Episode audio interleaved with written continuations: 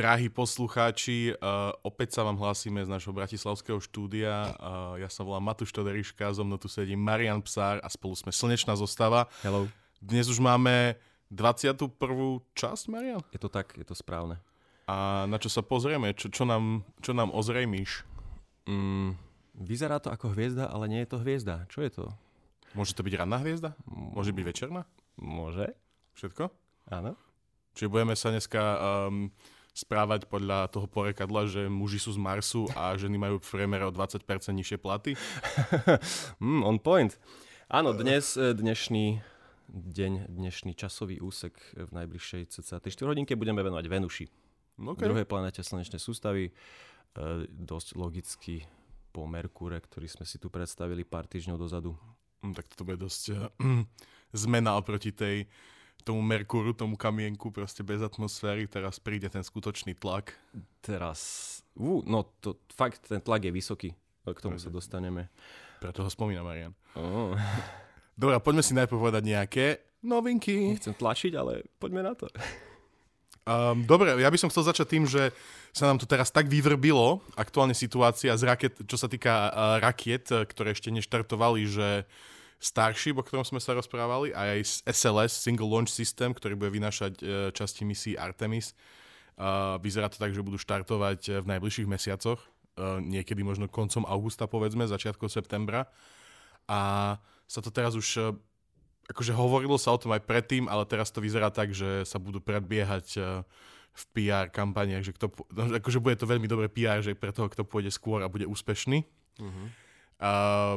Takže to pre nás zároveň ako slnečnú zostavu otvára celkom dobré možnosti live streamovania týchto rôznych štartov. Neviem, či niektorí z vás teda zachytili náš live stream pri zverejnení fotiek z teleskopu Jamesa Webba. Bolo to super. Myslím, že na to, že vypadol ten stream od nás iba 10-krát, to bolo veľmi dobré. A iba to som chcel k prvej novinke. Poznám niečo ty. Jasné, nájdete to v archíve a taktiež nám pár dní dozadu vyšiel článok, kde nájdete všetkých 20 dielov pokope, takže si to môžete... Nejakými tými, akože... Volá sa to 20 najlepších zaujímavostí z prvých 20 epizód slnečnej zostavy a... Wow, takýto list cykl, Marian, to si nikdy nerobil. Tomu ver. No, vedci skúmali exoplanéty a zisťovali, že vlastne ako sa tam dokážu meniť podmienky na život podľa toho, či tam majú viacej pevniny alebo morí.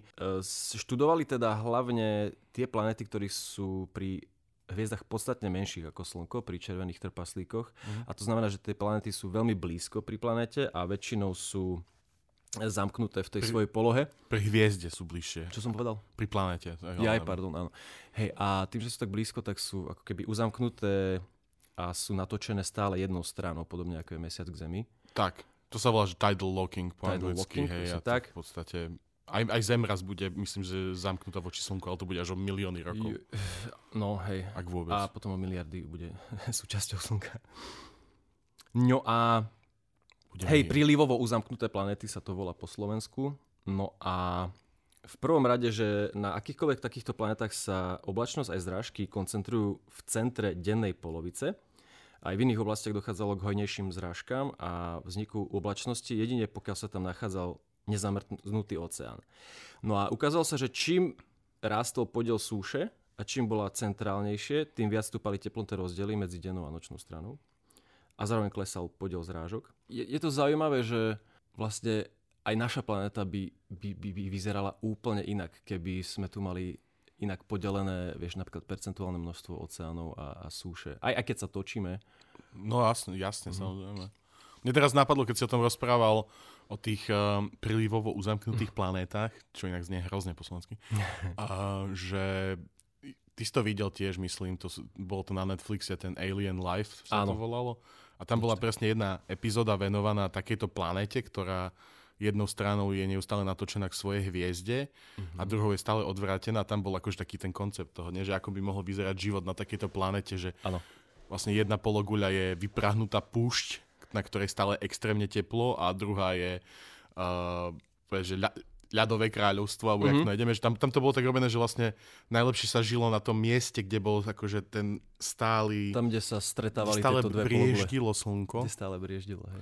A kde bola teda teplota v pohodičke a mohla tam existovať aj tekutá voda, teda nie voda vo forme pary alebo ľadu. Uh-huh.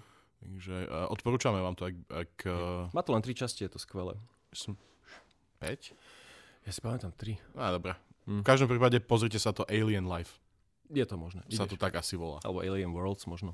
Alien tam je určite.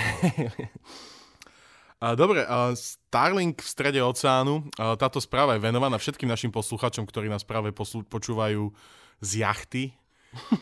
Určite vás je veľa, napíšte nám, prosím vás. V každom prípade Starlink pred pár dňami zverejnil novú verziu, takzvaný morský Starlink, aj Starlink Maritime. Čože? A ono to je dosť také, že... Ja som myslel, že tam padol náhodou, keď som videl nadpis, no. Nie. Ono to je o tom, že my, keď sme hej, na Slovensku, alebo proste keď si niekde na pevnine, tak väčšinou si v dosahu niekoľkých vysielačov hej, a primačov, proste a vieš sa dostať na internet, vieš telefonovať, všetko, ale ono, keď ideš na oceán, tak tam sa vôbec takéto, proste už nejakých niekoľko kilometrov od pobrežia vôbec nemá žiadne pokrytie. Lebo proste kvôli jednej trapnej loďke, čo je proste na tomto mieste v oceáne, nikto nebude proste sa starať o to, aby tam bol nejaký vysielač niekde plávajúci v strede oceánu. Hej. Nebolo by to rentabilné proste nikde v žiadnom vesmíre. Tí ľudia, ktorí chcú mať teda internet na nejakej svojej loďke, alebo jachte, alebo tankeri, alebo whatever, tak sú odkázaní väčšinou na to, že si musia zaplatiť proste satelitné pripojenie na internet, ktoré je samozrejme čo, Marian? Drahé. Áno, je to veľmi drahé. Teraz vlastne Starlink... Tým, že ako funguje Starlink, že to je strašne veľa satelitov, ktoré obiehajú okolo Zeme non-stop a tie satelity samozrejme, ich obežná dráha ich zavedie aj ponad to more, nevyhnutne. A tým, že vlastne nahustujú, stále je tam viac tých satelitov, myslím, že už je to cez tých 2000 aktuálne. 2500 už bolo, no. No, tak však odpaľujú tento rok, jak šialený. Sme sa o tom už bavili, že chcú vyslať nejakých 50 misií tento rok a už majú, že 35 sa mi zdá. Že majú, už majú viac, ako mali minulý celý rok teraz. A sme ledva za polkou, hej? Polovicou. A teda teraz prišla nová služba, tento Star Trek Starlink Maritime, ktorá stojí iba, hej, že inštalačný poplatok za také nejaké 2 špeciálne terminály je $10,000 a potom mesačná fee, akože mesačný poplatok je $5,000. Dobre. Čo vám príde určite asi dosť drahé, ale... Keď máš jachtu. Presne to, keď máš jachtu, už je to bagateľ samozrejme. A zároveň si to nemusíš predstavať len pre jachtu, hej, môžeš si to predstaviť aj proste pre nejakú dopravnú loď s kontajnermi, hej, alebo tanker, že máš tam posádku. Výskumníci nejaké niečo. No alebo výskumníci, máš tam posádku, ktorá... je to viacero ľudí, tak to sa ti úplne vyplatí. No. A Elon Musk to akože ešte celkom majú tým, že oni tie Starlink prvé stupne pristavujú na tých loďkách v oceáne, tak oni s tým majú že do skúsenosti. Hej? A majú tam napríklad že porovnanie toho, že ako to vyzeralo, keď predtým si platili nejaký drahý internet, ktorý predtým ich stal že asi dvojnásobne toľko, koľko stojí tento Starlink. Aha. A tak to bolo že strašne nízka rýchlosť to bola, odozva bola niekoľkosekundová, hej, čiže hej, počítačové hry by si tam nehral. A normálne spravili, že videjko, ako pristáva ten prvý stupeň s tým normálnym internetom a s tým Starlink internetom a ten Starlink internet ti akože zabezpečil oveľa lepšie, hej, oveľa plynulejšie pripojenie, hej, lebo samozrejme na mori je problém aj s tým, že dobre, dáš si antenku na svoju loď, hej, ale potom prídu vlny a tvoja loď sa rozkýve. A to teda znamená, že tvoja antena v istých bodoch proste vôbec nesmeruje tam, kde má smerovať, hej, že teda strácaš signál, hej, alebo sa ti zatrasie loď, alebo tak, čiže a tie Starlinky celkovo sú iné, že máš si pripojený k viacerým z nich a proste inak funguje ten signál. Je to celkom prínosné a jak by som to povedal, že je to nová éra pre morský internet, niečo, čo na Slovensku trápi mnohých ľudí. Už len čakáme na Žitný ostrov. No. Dobre. Hej, nesklamal si. Poznáš to, keď niekto na festivale vedľa teba fajčí a ty to cítiš a ešte padne na teba popol, nie? Ja väčšinou pivo na mňa padá na festivaloch, ale hej, no. No a výskumníci mapovali, že zadnú stranu Jupiterovho mesiaca Európa a zistili, že tam je síra a že pochádza z mesiaca Io. Že normálne to odfúklo. Hej, no tým pod vedením Southwest Research Institute sledoval pomocou Hubbleovho teleskopu Európu v ultrafialových vlnových dĺžkach, čím vyplnil medzeru v ostatných vlnových dĺžkach používaných na pozorovanie tohto krásneho ľadového sveta. No a toto vytvorilo takmer globálnu mapu oxidu siričitého na mesiaci Európa. Nie je to prvýkrát, čo ju tam našli. Je tam v tuhom stave. No a pekne to koreluje s bývalými fotkami, že tam, kde sú rozsiahlejšie tmavé oblasti, tak tam sú tieto oblasti Síry. Ale asi by sa oplatilo povedať teda, že Io je, myslím, že najbližší mesiac Jupitera. A tým, že je tak blízko a Jupiter je tak veľký, tak vlastne tie slapové, to, čo by na Zemi mesiac spôsobuje príliv, odliv, tak tam to sú také gravitačné vplyvy, že to extrémne zohrieva jadro toho mesiaca. Jo, a on je teda vulkanický pomilu jarmilu a vôbec sa nečudujem, že si trošku akože odfrkol na tú Európu, hej. Lebo to je... Takže rozmýšľame o tých telesách vesmírnych ako nejakých izolovaných, ale vôbec to nie je pravda. Nie. No. A zároveň... Len to, že mesiac spôsobuje príliv a odliv je dosť šialené. A ešte mi napadlo, keď si spomínal, že ako Jupiter a jeho mesiace, že asi deň potom, ako sme robili live stream z toho Jamesa Webba a ako nás sledovali tie 100 000 ľudí, tak som zistil, že ešte keď ho kalibrovali, tak spravili zábery Jupitera. Neviem, či ste to zachytili, alebo či ste to videli. Áno. A také veľmi, veľmi zaujímavé vyzerajúce zábery Jupitera, takže určite si to nájdete. Odporúčam. A nejaké mesiačiky tam presvetľovali. Boli tam aj presvetlené aj nejaké mesiačiky, hej. Ale späť od Jupitera. Dnes nejdeme k Jupiteru, dnes ideme trošku bližšie k Zemi. Prakticky najbližšie. A teda našou dnešnou témou je Venuša a ja ti nechávam voľné javisko, Marian, povedz nám, čo je v tebe. Teda, no Venuša, všetci vieme, že je to druhá planéta slnečnej sústavy, voláme ju aj, že sesterská planéta, pretože má veľmi podobné rozmery, hustotu a ako Zem, je trošičku menšia, povedzme, že nejak 0,8 veľkosti. No a po Slnku a Mesiaci je najjasnejším objektom na nočnej, respektíve rannej oblohe. Teda večernej, respektíve rannej, lebo keďže Venuša sa nachádza medzi nami a Slnkom, tak ju môžeme pozorovať len počas východu Slnka alebo počas západu, respektíve po ňom. Tesne pred východom slnka. Tesne po západe, nejaké 3 hodinky plus mínus. Takže momentálne môžeme Venušu vydať ráno.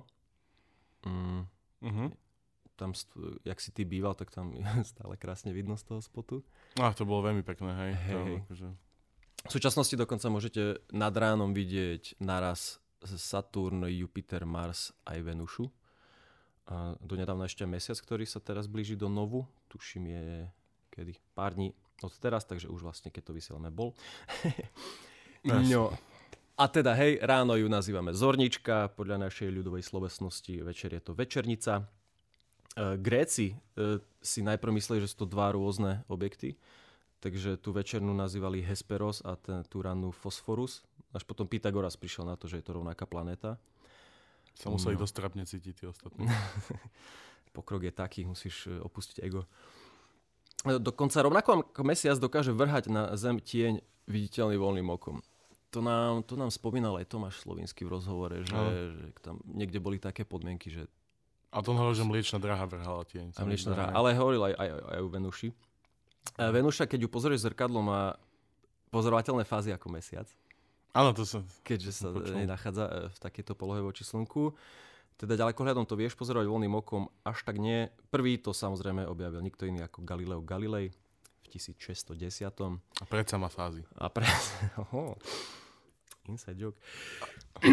No, ako prvú chybu, keď kreslíme slnečnú sústavu ako deti, tak nás učia, že nekreslí to kruhové, lebo tie dráhy planet sú na elipsách. No práve Venuša má takmer dokonalú kruhovú obežnú dráhu.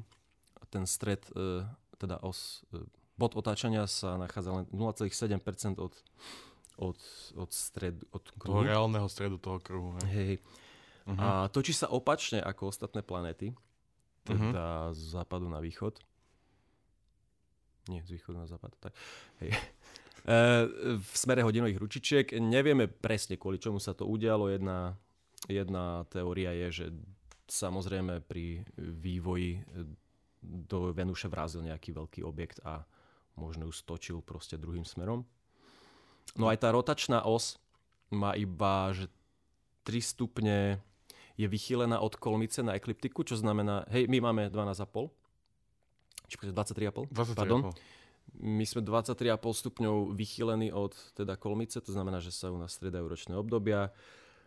Teda tá Venuša stojí takmer rovno. A tým pádom tam nie sú žiadne ročné obdobia. A napriek tomu, že rovník sa zohrieva teda viac ako póly, tak existuje tam také prúdenie, ktoré sa volá, že Hedleyho bunky. A ono posúva ten teplý vzduch na póly a zase sa vracia naspäť ochladený k rovníku, takže v podstate celá planéta má ako keby cca rovnakú teplotu. Takže to vyžarovanie z tej planéty je rovnomerné. Chcel by som sa vrátiť niekoľko miliónov rokov dozadu a vidieť, že čo sa tu dialo, že čo spôsobilo, že čo je ako vychýlené. How did I get there? Proste úplne tam museli byť iné nárazy a divadlá. Že no v tom protoplanetárnom disku musela byť zábava pár miliárd rokov. Si nikdy nevedel, čo sa zhlúči do gravitačnej guľky. Nikdy nevieš, čo do teba strčí. Jak na festivale. No, deň tam má že 243 pozemských dní, keďže sa strašne pomaličky točí táto planéta, najpomalšie zo všetkých.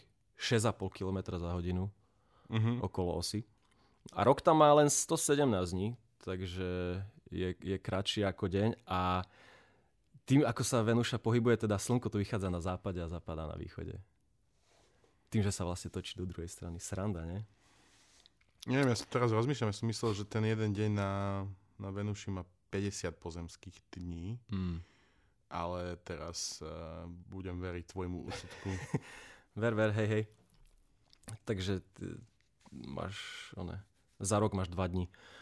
To bolo jak 2020, kamo, taký pocit. No.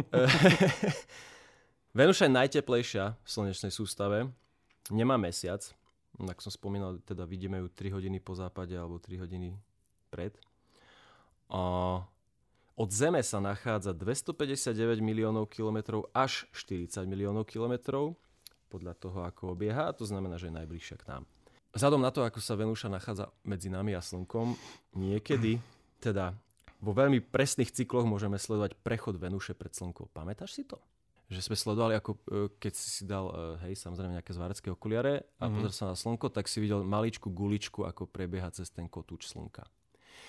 Ja si to nepamätám, ale bolo to tak, akože pri poslednom zatmení na Slovensku? No, nie je to zatmenie, pretože tým, jak Venuša malička, tak ty to vidíš len s ďalekohľadom. Prechod. Ja si pamätám, že sme to sledovali v roku 2004, na základnej škole, fakt si to pamätám. Potom sa to udialo 2012 a najbližšie 2117. No a to som zmeškal. A tento prechod sa teda koná v 243 ročnom cykle. Zároveň na Venuši vtedy prejde 395 rokov, takže za 243 našich rokov a 395 rokov na Venuši sa zase dostaneme do toho istého bodu v rámci nejakej vzájomnej vzdialenosti. A tak potom prejde nejakých koľko to je 238 rokov, stane sa to dvakrát o 8 rokov a potom zase nič. Je to veľmi zaujímavá taká periódka.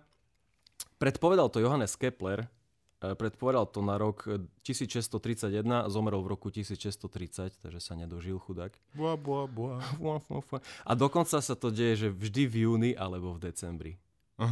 A kedysi to bol máj a november, ale časom sa to poposúvalo. No a pri jednom z tých pozorovaní v 1800 tam Lomonosov dokázal, že Venuša má atmosféru, alebo vďaka paralaxe sme presnejšie vyrátali vzdialenosť medzi Zemou a Slnkom. Myslím, že tu, študoval si ako dokázal tú atmosféru, ale predpokladám, že videl, ako presvetľovalo to slnko tie okraje tej planéty, keď prechádzala popredne. Pravdepodobne takto. A ako sa dozvieme ďalej, tak zase tá atmosféra Venuše nie je až taká ťažká na spozorovanie, všakže Marian. Áno. No Venuša nám vznikla cca jak Zem, tých 4,5 miliardy rokov z protoplanetárneho disku. Nemá magnetické pole indukované v jadre ako Zem. Teda predpokladáme, že má to kovové jadro, ale nemá to. A je to pravdepodobne kvôli tomu, že buď to teplo v jadre nestačilo na to, aby sa uchovalo v tekutom stave, podobne ako na Marse, takže sa to netočí a nevytvára to pole. Čo je divné, lebo je podobne veľká ako Zem. By si čakal, že ešte vydržala. Znútra je tá planéta veľmi podobná ako Zem, alebo boli tam pomalé tepelné toky a proste sa to nestihlo. No ale vzniká tam nejaká magnetosféra a takže to slnko v atmosfére pri interakcii ionosféry s časticami slnečného vetra potom robí taký chvost za tou Venušou. Takže má taký, má tú narazovú vlnu a potom to tak obíde okolo Venuše s takým chvostíkom. Mm-hmm. Čo sa týka atmosféry, 96,5% je oxid uhličitý, náš obľúbený skleníkový plyn, ktorý si tu chováme na Zemeguli. Je tam 3,5% dusika, potom je tam oxid siričitý, argon, vodná para, oxid uhoľnatý. No a na jej povrchu je tak 464 stupňov, čo není málo. Samozrejme kvôli skleníkovému efektu, teda z CO2. Pri tejto teplote sa už topí aj olovo. A olovo je také mäkké. Ale sám si mäkký. No, anyways, tlak na povrchu je 9 megapaskalov, čo je tak 90 krát viac ako na povrchu Zeme, takže by ťa tam fajnovo spúčilo hneď. Je tam taký tlak akože kilometr pod hladinou mora.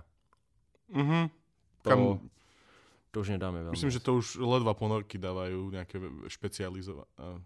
Tak išiel si aj do Mariánskej s priekopou, teda s ponorkou. Hej, ale to bola taká mini ponorečka. No, človeka už nepustíš na scuba diving potom. No. No, a teda vrcholky mrakov majú že minus 45, to je v pohode. Povrch tam kolísa 400-460.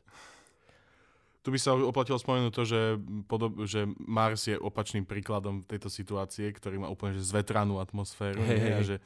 Že pri Venuši sa bavíme o takzvanom že runaway greenhouse effect. To je akože, že, jak by som to nazval po slovensky, že skleníkový efekt, ktorý sa utrhol z reťaze. Áno.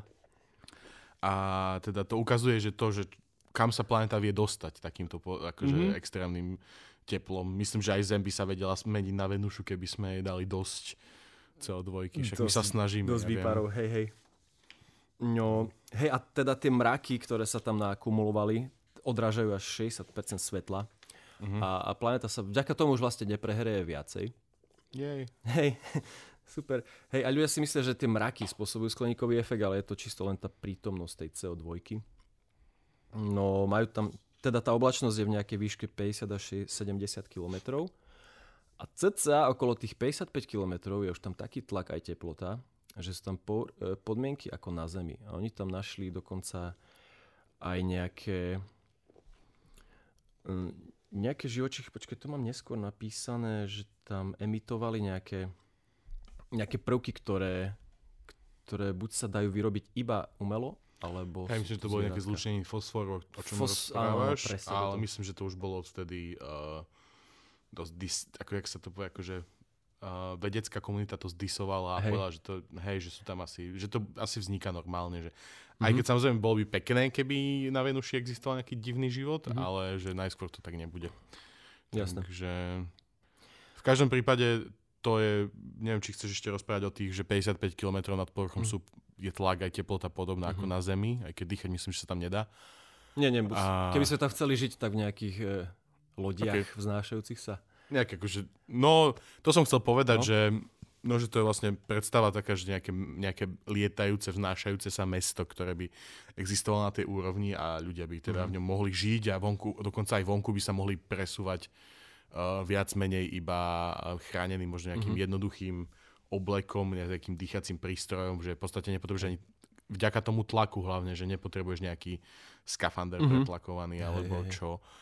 Tí z vás, ktorí majú radi sci-fi, tak si určite takéto mesto pamätáte z epizódy 5 Hviezdnych vojen, kde kde to bolo aj miesto, kde jeho starý kamarát Han Sola, Lando Calrissian, ho zradil a potom ho zaliali do takej scény. Nie? Dobre, nič. Ty vieš, prepáč. A to bolo také mestečko, ktoré akože sa... A bolo to na Venuši či nejaké iné planete? Nie, to bolo úplne niekde inde, ale akože koncept bol podobný. Uh-huh. Takže... ty z vás, čo nevideli epizóda 5, Marian. Videl som asi 7. To je veľmi náhodné. Áno, presne tak sa to udialo. Ten červený piesok bol zlatý. No, povrch Venuše teda nemôžeme zmapovať len tak, že pozrieme na Venušu a vidíme, ale vďaka rádiovým vlnám sa nám to podarilo. No objavili sme, že 2 kontinentálne vrchoviny. Ono je proste... Pávkatiny. No nie sú to až tak pávkatiny, lebo teda na severe je taká vrchovina, volá sa Ishtar Terra. Ona je že veľká ako Austrália. A najväčšie hory, Maxwell Montes, sú 2 km vyššie ako Everest, takže nie je to maličké. Uh-huh. Potom na rovníku máš Aphrodite Terra, tá je veľká ako Južná Amerika. A medzi nimi sú také obrovské široké priehlbiny. No a okrem Maxwell Montes a Alfa a Beta Regio majú všetky objekty na Venuši mená podľa skutočných alebo mytologických žien. Uh-huh. Ištar je, myslím, že perská bohyňa. Ištar je jedno z mien ženských bohyň podobnej Venuši. Ano. Takže to, čo zobrazovalo Venušu v rôznych civilizáciách. Ištar je perská, sa mi zdá, a nesom si istý teraz. Je to možné. Hej. No. No a 90% povrchu tvorí teda bazaltová láva, ktorá sa tam vykydla z tých rôznych sopiek a schladla. Uh-huh. Čiže sú to vulkanické horniny, hej? Áno, presne tak. No a kvôli hustej atmosfére, v ktorej sa väčšina tých meteoritov rozbije, tak nie sú žiadne menšie krátery ako 2 kilometre na tejto planetke.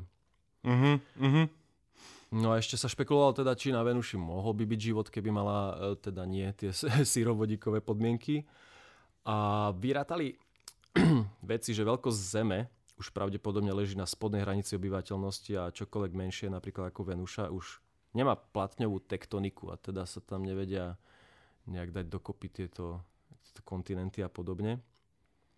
No a vo vnútri má klasické železné jadro. Nevieme presne zloženie ani teplotu, ale asi by to malo byť, že nejakých 4000. Takže... 4000 kelvinov. No. Dobre. Tak to je jedno, či stupňov už v podstate. Ale či si nemyslel, neviem, Fahrenheity alebo čo? Chcel som to prerátať pre našich UK poslucháčov. No. Či amerických? Amerických, nie. UK to neviem. UK už majú Celsium, sa mi zdá. No dobre. Povedzme si o tom, že ako sme objavovali Venušu. Niekoľko sond tam už aj dokonca pristálo, ale tá, čo komunikovala z povrchu najdlhšie, to vydržala iba 110 minút, potom ju tam zničil tlak a teplota. No to je vždy problém s týmito sondami na Venuši. Viem, že aj nejaká Ruska, čo tam prvá pristála, tak spravila 2 fotky, poslala a proste spúčená. Hej, dostane sa k tomu. No. A teda kozmická loď, ktorá chce ísť k Venuši, musí cestovať 41 miliónov kilometrov do takej tzv. Slnečnej gravitačnej studni. To si ľudia môžu predstaviť ako... Predstav si guličky, ktoré sa točia po napnutej plachte a v strede je to slnko, ktoré je najťažšie a okolo neho sú planéty, ktoré robia také menšie prehlbinky a vlastne keď ideš z tej planéty k slnku, ideš ako keby dole kopcom. Áno. A ty strašne zrýchliš. A tým, jak strašne zrýchliš k Venuši, musíš potom aj strašne spomaliť. Takže musíš pri ceste k Venuši nutné korigovať dráhu a znižovať rýchlosť. Nechceš, aby tá gulička išla úplne dole k tomu slnku. Aby to nenapikovala do tej Venuše, respektíve kamkoľvek ide. No, sovietský program sa volal Venera, čo je v preklade teda Venuša, hej, po ich. No, 12.4.61 sa Venera 1 stala prvou sondou, ktorá odštartovala k inej planéte v slnečnej sústave. Preletela okolo nej cca v 100 000 kilometroch, ale týždeň po štarte stratili s ňou kontakt. Prvá sonda, ktorá sa k nej dostala... Počkaj. Preletela okolo Venuši, ale týždeň po štarte stratili kontakt? To sa za týždeň určite nedostala k Venuši. Asi nie po štarte, ale... Po tom prelete. Akože... Oni vyrátali, že asi preletela okolo nej, ale nemajú k tomu, že presné dáta. Aha. Vyrátali si, že nejak ju šuchla. No a prvá, ktorá sa k nej dostala a skúmala ju už naozaj, bola Mariner 2 z Ameriky. To to bolo v decembri 1962, tá sa už dostala na 34 700 km a obsahovala magnetometer, detektor častíc, detektor kozmického žiarenia, mikrovlnný radiometer, infračervený radiometer, keby ste chceli vedieť, z čoho sa skladajú sondy. No a zistili teda tú pomalú retrogradnú rotáciu, to znamená, že sa točí do opačnej strany ako zvyšné planety. Je tam vysoká teplota, je tam vysoký tlak, je tam teda hlavná zložka je CO2 a tie oblaky sú do výšky 60 km. A čiže zistili, že hustota kozmického prachu v okolí Venuše je nižšia ako v okolí Zeme. Dokonca z trajektórie odhadli aj hmotnosť Venuše. Hej, a zistili, a teda tá sonda ešte sa využila na spresnenie hodnoty astronomickej jednotky, čo je vzdialenosť medzi Zemou a Slnkom. Uh-huh. Prvá sonda, ktorej sa podarilo pristáť, bola Venera 3. To si spomínal, to bolo v 66. Nepodarilo sa jej o tom odovzdať info, lebo tiež tam spojenie zlyhalo. Tak to som nespomínal. Ďalšiu si spomínal, Venera 4. To už bolo v 67. Vstúpil do atmosféry zástupný modul. Uh-huh. Čakaj, tento ešte tiež nemal. Tento bol iba že v atmosfére, nemal naplánované zostúpiť. Ten meral, to bol prvý modul, ktorý uskutočnil priame merania z inej planéty. Meral teplotu, tlak, hustotu, chemické experimenty na určenie zloženia atmosféry. V kombinácii s výsledkami Mariner 5 ukázali, že tlak na povrchu je omnoho väčší, ako sme očakávali, a teda je, že je to tých 75 až 100 atmosfér. No a prvé úspešné pristátie na Venuši dosiahla Venera 7 v roku 70. Namerala tam teda tých cca 460-470 stupňov. A táto, že pristála, ale nejak sa, že rozrolovala a nepristála, že úplne najviac meko. A potom už Venera 8 v júli 72 mala, že úplne prvé kompletné úspešné pristátie ze vším všudy. Potom máme rok 74 a Mariner 10 sa stala prvá sonda, ktorá využila pomoc gravitácie Venuše pri tom, aby sa dostala k ďalšiemu. Aby spomalila, či v tomto prípade aby zrýchlila? Myslím, že táto... Ako si hovoril, že idú veľmi rýchlo tieto guličky v podobe sond, hej, k Slnku, tak ten vlastne tá gravitačná asistencia ťa môže spomaliť alebo zrýchliť. Mám tu Gravity Assist, nepamätám si, kam išiel Mariner 10. Ale to je pekne vidieť, že vlastne že Venuša bola v podstate tá prvá planéta, ktorú sme skúmali po, povedzme, po mesiaci, hej, alebo no, mesiac nie je planéta hlavne, hej, takže že, ak sa nemýlim, tak on, vieš, dosť boli akože zmetočné predstavy o tom, že čo Venuša vlastne je, že aká to je planéta, lebo... Veľmi dlho si mysleli, že je veľmi podobná nám, že áno, tam že džungle a podobne. Hej. No, to je dokonca inak taká jedna zaujímavá poviedka od Chucka Palahniuka, čo napísal aj Fight Club. Neviem, jak sa presne volá tá poviedka, ale tá je celá o tom, že akože vedci zistili, že pod tými mrakmi na Venuši je v skutočnosti raj a že keď sa chceš dostať do raju, tak akože najprv tvoja duša musí prejsť cez niekoľko životov a očistiť sa, ale že ľudia s tým začali vydrbávať tak, že začali sa všetci zabíjať, lebo že keď nebudú existovať ľudia, cez ktorých sa budú čistiť duše, tak vlastne všetci hneď pôjdu do raja na Venuši. Okay. Čo bola veľmi nespojená referencia, ale je tu krásna poviedka, odporúčam vám to. Hej, na druhej strane som počul, že tí, čo si myslia, vďaka tomu, že ak je na Venuši horúco, iní si ľudia si myslia, že tam je peklo. Takže nikdy sa nezaďačíš. A jeden deň tam trvá roky.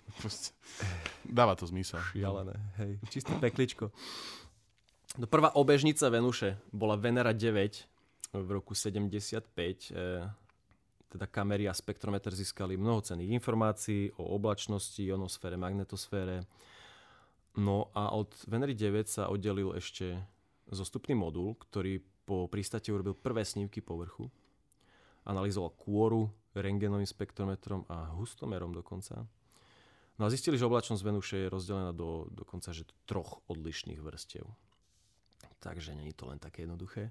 Venera 13 v roku 82 nahrala prvé zvuky na inej planete. Spev vtákov to asi nebol.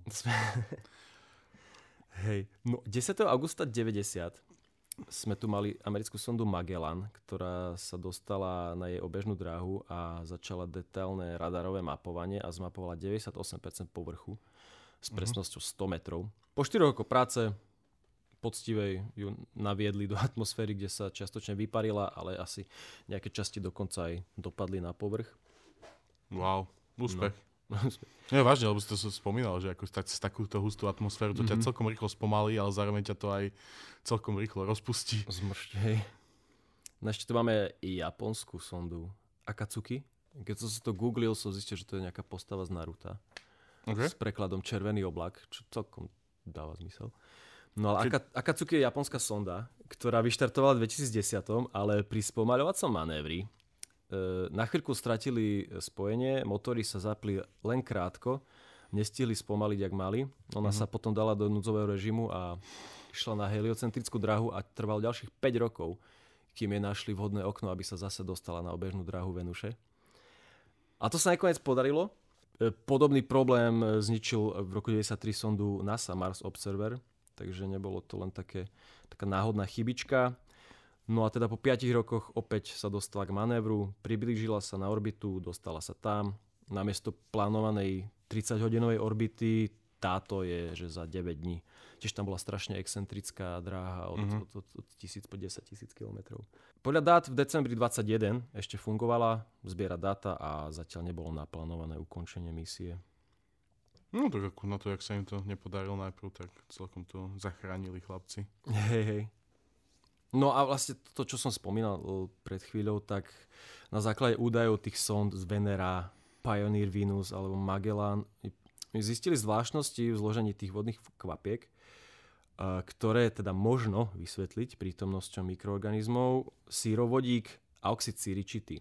To sú dva plyny, ktoré navzájom reagujú a preto sa nevyskytujú spoločne, pokiaľ ich nejaký jav nedoplňa. A teda bolo tam aj že nízke množstvo oxidu uholnatého. Tak teda možno vysvetlenie, ktoré ty si už povedal, že medzi tým sa asi zrušilo, je prítomnosť nejakých mikroorganizmov, ktoré by využívali metabolizmus podobný nejakým raným pozemským organizmom. Uh-huh. Takže hej, ten fosfán, teda sa spomína, že 2020 objavili v oblakoch fosfán, ktorý sa u nás vytvára priemyselne, alebo to vytvárajú mikróby v prostredí bez kyslíka. Ale však čo nebolo, môže byť. Akože určite, hej. Bolo by to pekné, určite, keby to bolo produktom nejakého extrémofila. Tak sa myslím volajú tieto na Zemi. Nevieš, tie, čo bývajú pod morom v tých vysokých tlakoch pri tých... Alebo prežívajú vo vesmíre v nejakých vákuách a tak. No, to už si necháme na inú epizódu o... Ježiš, áno, to si dáme. O pôvode života na inej planete. No a teda sme si povedali, že čo bolo a ešte sú tu nejaké... Future missions, teda budúce misie. Čo plánujeme robiť s touto ženou? Hej, wow. Je tu Rocket Labs Venus Probe, teda to bude nejaký atmosférický balón z Ameriky, ktorý je teraz vo vývoji. Máme tu indickú misiu Shukrayan, to má byť, že orbiter, teda obežnica, atmosférický balón. Máme tu Veritas z NASA, to je tiež nejaká obežnica. Da Vinci, NASA, zase nejaká atmosférická sonda. Roscosmos plánuje Veneru D, nejaký asi revival, to má byť tiež obežnica a pristávací modul a ešte ESA z Európy má misiu Envision, to bude tiež nejaká obiehajúca sonda. Takže v najbližších 10 rokoch to máme 6 misií, máme 6 misií, takže Venuša nespí a Zem pri pozorovaní taktiež. Priateľ, takže na budúce, keď budete vidieť západ alebo východ slnka, uvidíte, že extrémne jasnú hviezdu, ktoré je vidno hneď potom alebo predtým, ako slnko vyjde. Nad obzorom. Nad obzor. Áno. A tak to bude pravdepodobne Venuša. Ak budete nejakú hviezdičku, ktorá je menej jasná, tak to bude asi Merkúr. Ale nezabúdajte, že nie všetko je hviezda, čo sa blíšti. Hlavne planety sa neblíšťia na oblohe. To je dôležité. Ak si nie ste istí, tak hviezdičky blikajú, planety nie. No, ja ti ďakujem za všetky tieto chrumkavé informácie, ktoré si nám ponúkol k tejto smrteľnej, ale krásnej planete. A myslím si, že v najbližšej dobe by sme sa potom mohli vrátiť k Venuši a pozrieť sa na to, ako by sme mohli z tejto pekelnej planety spraviť niečo, kde by ľudia nemuseli žiť iba 55 km nad povrchom. Máš k tomu nejaké? Ne? Hej, a možno sa to aj hodí na toto letné obdobie, lebo som to chcel nazvať, že zima na Venuši. Ja som kľudne aj za zimu na Zemi. Dobre, my ideme s Matušom na južnú pologuľu a sme radi, že ste boli tu a že budete aj na budúce. dúfame. A prajeme vám pekný deň a dúfame, že bol ešte krajší pri počúvaní tohto najnovšieho dielu Slnečnej zostavy. Ja som Matuš Toderiška. Ja som Marian Psár a vy ste super. A majte sa krásne a tomu pánovi, čo si myslel, že Marian je astrofyzik, na pohode som ešte chcel povedať, že nie je. Čaute.